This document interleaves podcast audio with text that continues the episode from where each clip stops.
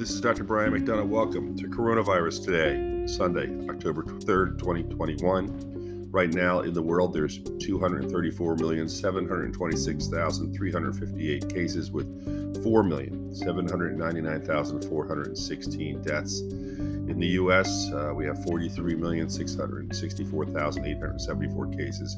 We went over the 700,000 mark, a horrific number. 700,970 deaths here in the U.S. Obviously, COVID continues to be a major threat, a major concern. I um, want to talk about a few things today. First of all, many thanks to the over 80,000 of you who listened to coronavirus today. I hope it's helpful. Um, as you know, it started out as a daily report uh, we take no sponsors. Have been doing this pretty much just to try to give you information that's trusted.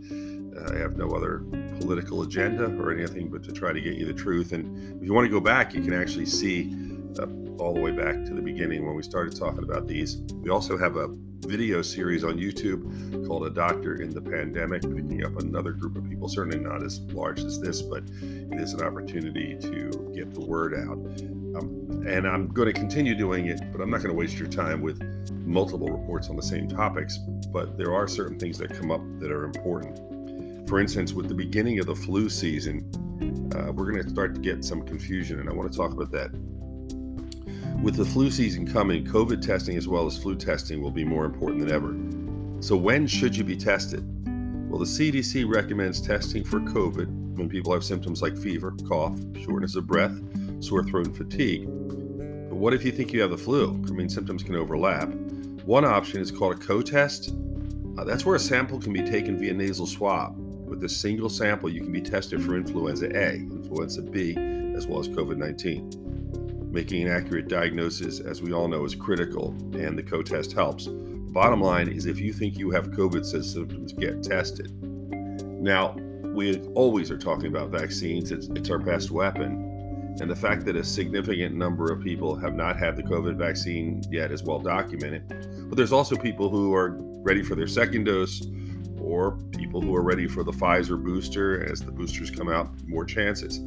So the question's coming up is it safe to get a flu shot at the same time as a COVID shot? You know, as your vaccine? It's certainly more convenient. Well, the answer is yes. The CDC sees no issue and a new study says there is no decrease in effectiveness of either vaccine if given together.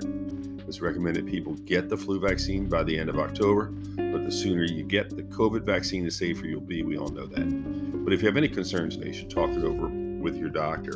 And one last thing this is going to cause confusion as we get into the cold and flu season. A lot of people are going to have symptoms, and this is going to raise questions about COVID and exposure and everything else, and there will be a lot of concerns.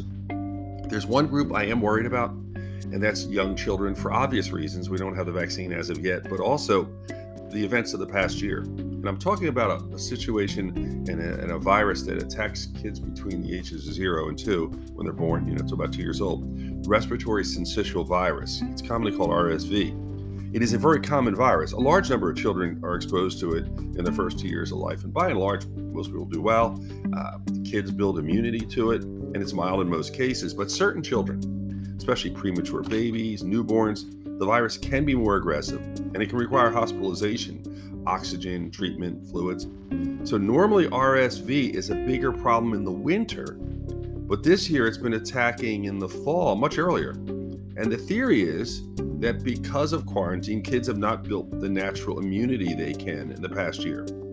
RSV impacts the lungs and causes a buildup of mucus that can make it hard to breathe.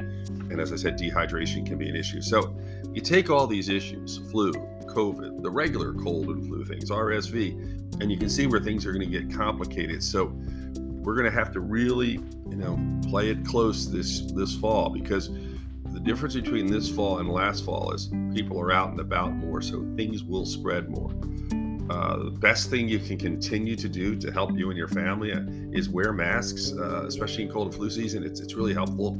Uh, we're in the hospital setting. We're, we're wearing them all the time. I mean, I just I just keep it on. It's become part of my life, and uh, it does give, in addition to the vaccine, that extra level of protection, not just for myself, but for my patients as well. Remember, keep washing your hands.